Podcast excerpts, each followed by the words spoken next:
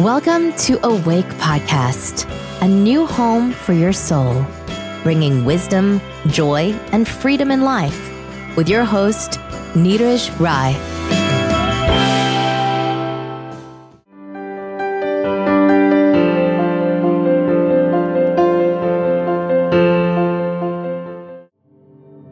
अध्याय दो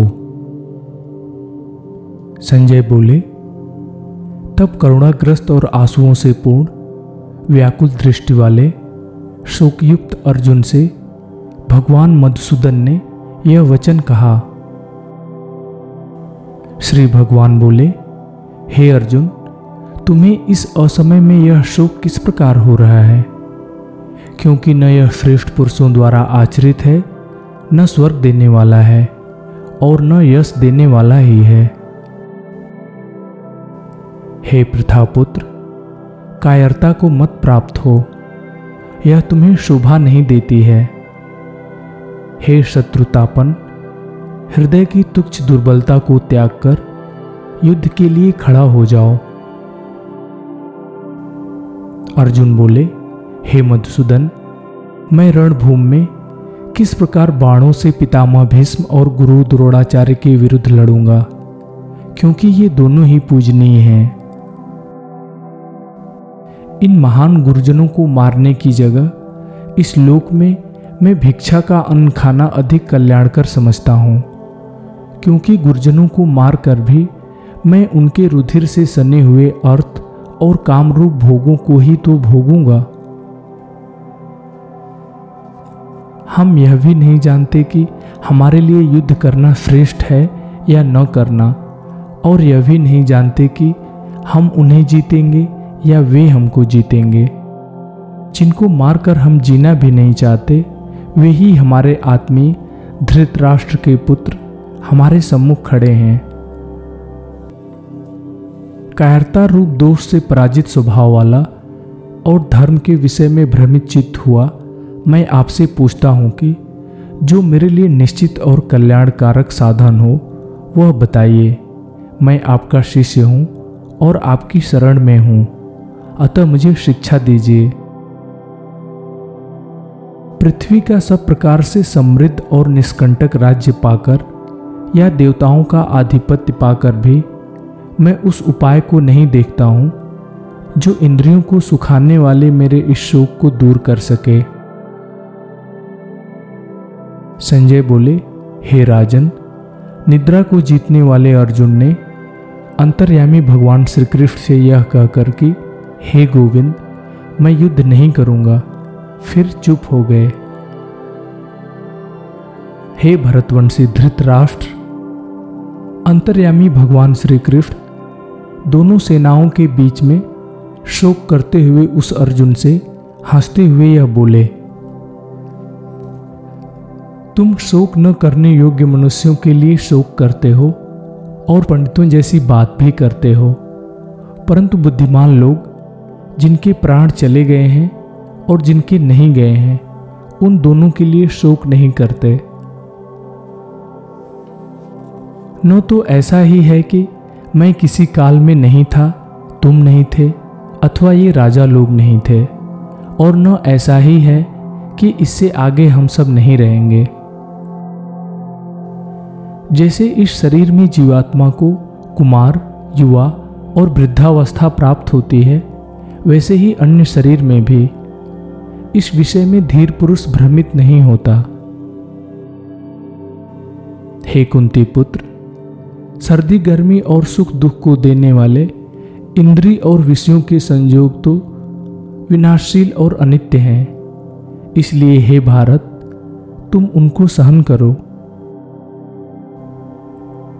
क्योंकि हे पुरुष श्रेष्ठ दुख सुख को समान समझने वाले जिस धीर पुरुष को ये इंद्री और विषयों के संयोग व्याकुल नहीं करते, वह मोक्ष के योग्य हो जाता है।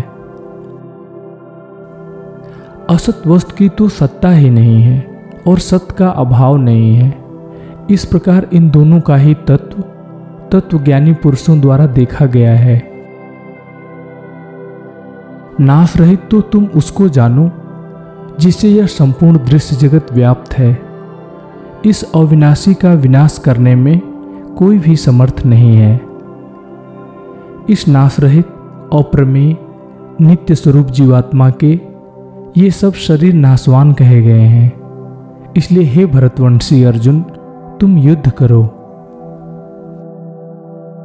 जो इस आत्मा को मारने वाला समझता है और जो इसको मरा हुआ मानता है, वे दोनों ही नहीं जानते। क्योंकि यह आत्मा वास्तव में न तो किसी को मारता है और न किसी के द्वारा मारा ही जाता है।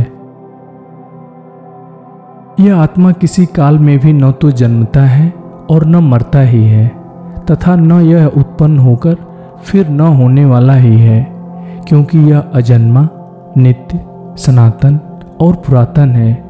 शरीर के मारे जाने पर भी यह मारा नहीं जाता। हे प्रथा पुत्र अर्जुन, जो पुरुष इस आत्मा को नाश रहित, नित्य, अजन्मा और अव्यय जानता है, वह पुरुष कैसे किसी को मारता या मरवाता है?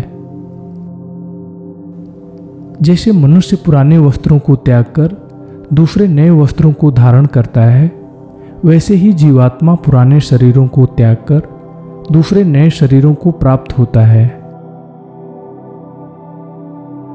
इस आत्मा को शस्त्र काट नहीं सकते, आग जला नहीं सकती, जल इसको गला नहीं सकता और वायु उसको सुखा नहीं सकती। यह आत्मा अछेद्य, अदाह्य, अक्लेद्य और निसंदेह अशोष्य है। यह आत्मा नित्य, सर्वव्यापी, अचल, स्थिर और सनातन है। यह आत्मा अव्यक्त अचिंत्य और विकार रहित है। इसलिए हे अर्जुन, इस आत्मा को इस प्रकार से जानकर तुम्हें शोक करना उचित नहीं है। किंतु यदि तुम इस आत्मा को सदा जन्मने वाला तथा सदा मरने वाला भी मानो तो भी हे महाबाहो, तुम्हें इस प्रकार शोक नहीं करना चाहिए। क्योंकि जन्म लेने वाले की मृत्यु निश्चित है। और मरने वाले का जन्म भी निश्चित है। इसलिए भी इस अवश्यंभावी विषय में तुम्हें शोक करना उचित नहीं है। हे अर्जुन, संपूर्ण प्राणी जन्म से पहले अप्रकट थे और मरने के बाद भी अप्रकट हो जाने वाले हैं। केवल बीच में ही प्रकट हैं। फिर इस स्थिति में क्या शोक करना? कोई एक आत्मदर्शी पुरुष ही इस आत्मा को आश्चर्य की भांति देखता है और वैसे ही कोई दूसरा आत्मज्ञानी ही इसके तत्व का आश्चर्य की भांति वर्णन करता है तथा कोई एक अधिकारी ही इसे आश्चर्य की भांति सुनता है और कोई तो सुनकर भी इसे नहीं जानता। हे अर्जुन, सबके शरीर में स्थित यह आत्मा सदा ही अवध्य है, इसलिए तुम्हें किसी भी प्राणी के लिए शोक नहीं करना चाहिए। अपने धर्म को देखकर भी तुम भय करने योग्य नहीं हो, क्योंकि छत्री के लिए धर्मयुक्त युद्ध से बढ़कर कोई दूसरा कल्याणकारी कर्तव्य नहीं है। हे पार्थ, अपने आप प्राप्त हुए और खुले हुए स्वर्ग के द्वार रूप इस प्रकार के युद्ध को भाग्यवान छत्री ही पाते हैं। किंतु यदि तुम इस धर्मयुक्त युद्ध को नहीं करोगे तो स्वधर्म और कीर्ति को खोकर पाप को प्राप्त हो गए सब लोग बहुत समय तक रहने वाली तुम्हारी अकीर्ति की भी चर्चा करेंगे और प्रतिष्ठित व्यक्ति के लिए अकीर्ति मरण से भी बढ़कर है। और जिनकी दृष्टि में तुम बहुत सम्मानित हो, उनके मत में तुम तुच्छता को प्राप्त हो गए वे महारथी लोग तुम्हें भय के कारण युद्ध से हटा हुआ मानेंगे। शत्रुगण तुम्हारे सामर्थ्य की निंदा करते हुए तुम्हें बहुत से न कहने योग्य वचन भी कहेंगे। उससे अधिक दुखदायक और क्या होगा? यदि तुम युद्ध में मारे गए तो तुम स्वर्ग को प्राप्त करोगे, अथवा युद्ध में जीतकर पृथ्वी का राज्य भोगोगे। इसलिए हे अर्जुन तुम युद्ध का निश्चय करके खड़े हो जाओ।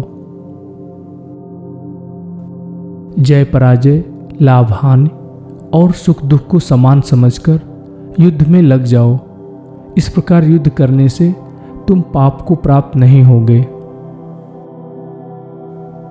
हे पार्थ, तुम्हारे लिए यह उपदेश ज्ञान योग के विषय में कहा गया, और अब तुम इसको कर्म योग के विषय में सुनो। इस उपदेश का पालन कर तुम कर्मों के बंधन को नष्ट कर सकोगे। इस कर्मयोग में आरंभ का नाश नहीं है और इसमें उल्टा फल रूप दोष भी नहीं है। इसलिए इस कर्म योग रूपी धर्म का थोड़ा सा भी साधन जन्म मृत्यु रूपी महान भय से रक्षा कर लेता है। हे अर्जुन इस कर्मयोग में निश्चयात्मिका बुद्धि एक ही होती है।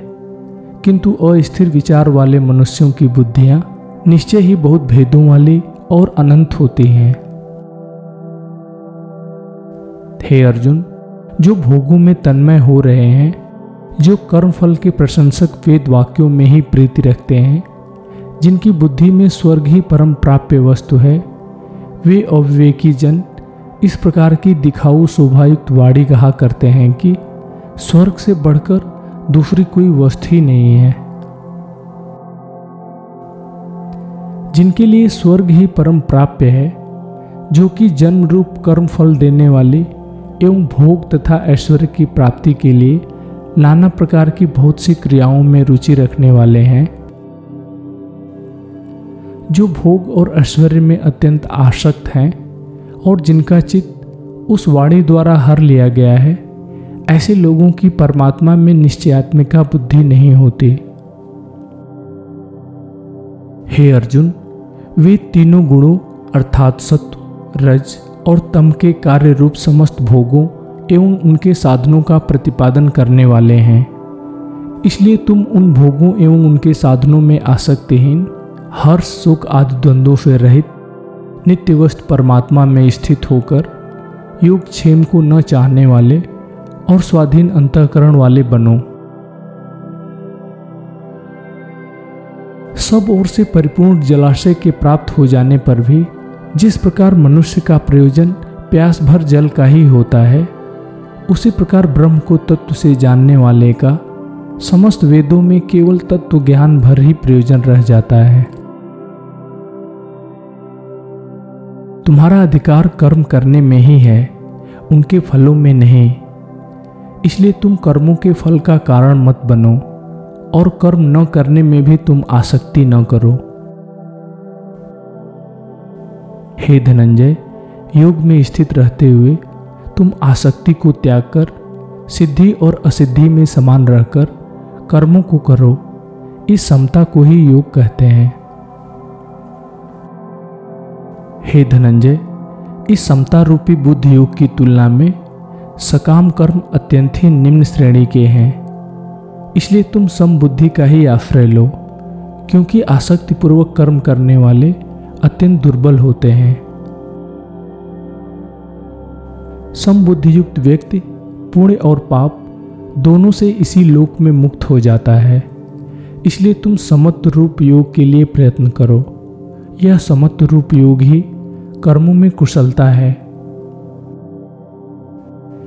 क्योंकि समबुद्धि से युक्त ज्ञानी जन कर्मों से उत्पन्न होने वाले फल को त्याग कर जन्म रूपी बंधन से मुक्त होकर, निर्विकार परम पद को प्राप्त हो जाते हैं। जिस काल में तुम्हारी बुद्धि मोह रूपी दलदल को भली भांत पार कर जाएगी, उस समय तुम सुने हुए और भविष्य में सुनने वाले सभी भोगों से वैराग्य को प्राप्त हो जाओगे। भात भात के वचनों को सुनने से विचलित हुई तुम्हारी बुद्धि जब स्थिर होकर अचल समाधि में स्थित हो जाएगी, तब तुम्हारी बुद्धि योग को प्राप्त हो जाएगी। अर्जुन बोले, हे केशव समाधि में स्थित स्थित प्रज्ञ पुरुष का क्या लक्षण है? वह स्थिर बुद्धि वाला पुरुष कैसे बोलता है, कैसे बैठता है और कैसे चलता है? श्री भगवान बोले, हे अर्जुन, जिस काल में यह पुरुष मन में स्थित संपूर्ण कामनाओं को भली भांत त्याग देता है और मन से आत्मस्वरूप का चिंतन करता हुआ उसी में संतुष्ट रहता है, उस काल में वह स्थित प्रज्ञ कहा जाता है। दुखों की प्राप्ति होने पर, जिसके मन में उद्वेग नहीं होता, सुखों की प्राप्ति से उत्साहित नहीं होता है, तथा जिसके राग, भय और क्रोध नष्ट हो गए हैं, ऐसा मुनि स्थिर बुद्धि कहा जाता है। जो व्यक्ति सर्वत्र स्नेह रहित हुआ प्रारब्धवश प्राप्त, शुभ या अशुभ से न प्रसन्न होता है और न दुखी होता है, उसकी बुद्धि स्थिर है। जैसे कछुआ अपने अंगों को सब ओर से समेट लेता है, वैसे ही जब व्यक्ति इंद्रियों को इंद्रियों के विषयों से सब प्रकार से हटा लेता है, तब उसकी बुद्धि स्थिर है। इंद्रियों द्वारा विषयों को ग्रहण न करने वाले व्यक्ति की विषयों से तो निवृत्ति हो जाती है, परंतु उनमें रहने वाली आसक्ति निवृत्त नहीं होती। इस स्थित प्रज्ञ पुरुष की आसक्ति भी परमात्मा का साक्षात्कार करके निवृत्त हो जाती है। हे अर्जुन, आसक्ति का नाश न होने के कारण ये इंद्रियाँ यत्न करते हुए बुद्धिमान पुरुष के मन को भी बलात् हर लेती हैं। इसलिए साधक को चाहिए कि वह उन सारे इंद्रियों को वश में करके समाहित चित्त हुआ मेरे परायण होकर ध्यान में बैठे। क्योंकि जिस पुरुष की इंद्रियाँ वश में होती हैं, उसकी बुद्धि स्थिर हो जाती है। विषयों का चिंतन करने वाले पुरुष की उन विषयों में आसक्ति हो जाती है। आसक्ति से उन विषयों की कामना उत्पन्न होती है और कामना में विघ्न पड़ने से क्रोध उत्पन्न होता है। क्रोध से अत्यंत मूढ़ भाव उत्पन्न हो जाता है। मूढ़ भाव से स्मृति में भ्रम हो जाता है।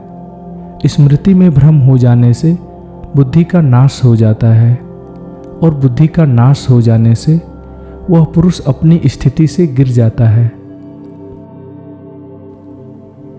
अपने वश में किए हुए अंतकरण वाला साधक, नियंत्रित और राग द्वेष रहित इंद्रियों द्वारा विषयों में विचरण करता हुआ भी अंतकरण की निर्मलता को प्राप्त होता है। अंतकरण निर्मल होने पर उसके सभी दुखों का नाश हो जाता है और उस प्रसन्न चित्त वाले कर्मयोगी की बुद्धि शीघ्र ही स्थिर हो जाती है। योग से रहित पुरुष की निश्चयात्मिका बुद्धि नहीं होती और उस अयुक्त पुरुष में भावना भी नहीं होती। भावनाहीन मनुष्य को शांति नहीं मिलती और अशांत मनुष्य को सुख कहाँ? क्योंकि विषयों में विचरती हुई इंद्रियों से संयुक्त होकर मन बुद्धि को वैसे ही हर लेता है, जैसे जल में चलने वाली नाव को वायु। इसलिए हे महाबाहो, जिस पुरुष की इंद्रियाँ इंद्रियों के विषयों से सब प्रकार से अलग हुई हैं, उसकी बुद्धि स्थिर है। आत्मविषयक जो बुद्धि संपूर्ण प्राणियों के लिए रात्रि के समान है उस बुद्धि में स्थित प्रग योगी जागता है और जिस नासवान सुख की प्राप्ति में सब प्राणी जागते हैं, तत्वज्ञानी के लिए वह रात्रि के समान है। जैसे सब ओर से परिपूर्ण, अचल प्रतिष्ठा वाले समुद्र में अनेक नदियों के जल उसमें क्षोभ उत्पन्न किए बिना समा जाते हैं, वैसे ही जिस स्थित प्रग व्यक्ति में सब भोग बिना किसी प्रकार का विकार उत्पन्न किए समा जाते हैं वही व्यक्ति शांति को प्राप्त होता है, भोगों को चाहने वाला नहीं। जो व्यक्ति संपूर्ण कामनाओं को त्याग कर, ममता रहित, अहंकार रहित और कामना रहित हुआ विचरता है, वह शांति को प्राप्त होता है। हे अर्जुन, यह ब्रह्म को प्राप्त हुए व्यक्ति की स्थिति है। इसको प्राप्त होकर व्यक्ति फिर कभी भ्रमित नहीं होता। और अंतकाल में भी इस ब्राह्मी स्थित में स्थित होकर ब्रह्मानंद को प्राप्त हो जाता है। इस प्रकार दूसरा अध्याय पूरा हुआ।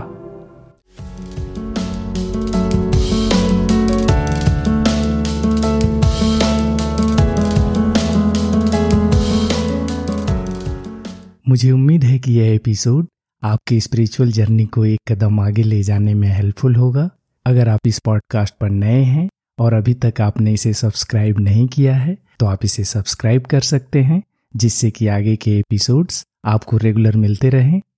आप अपने स्पिरिचुअल प्रैक्टिस करते रहिए और देखिए कि उस स्पिरिचुअल अंडरस्टैंडिंग को अपनी डेली लाइफ में कैसे अडॉप्ट कर सकते हैं। आज के लिए बस इतना ही। अगले हफ़्ते फिर मिलूँगा एक नए एपिसोड के साथ।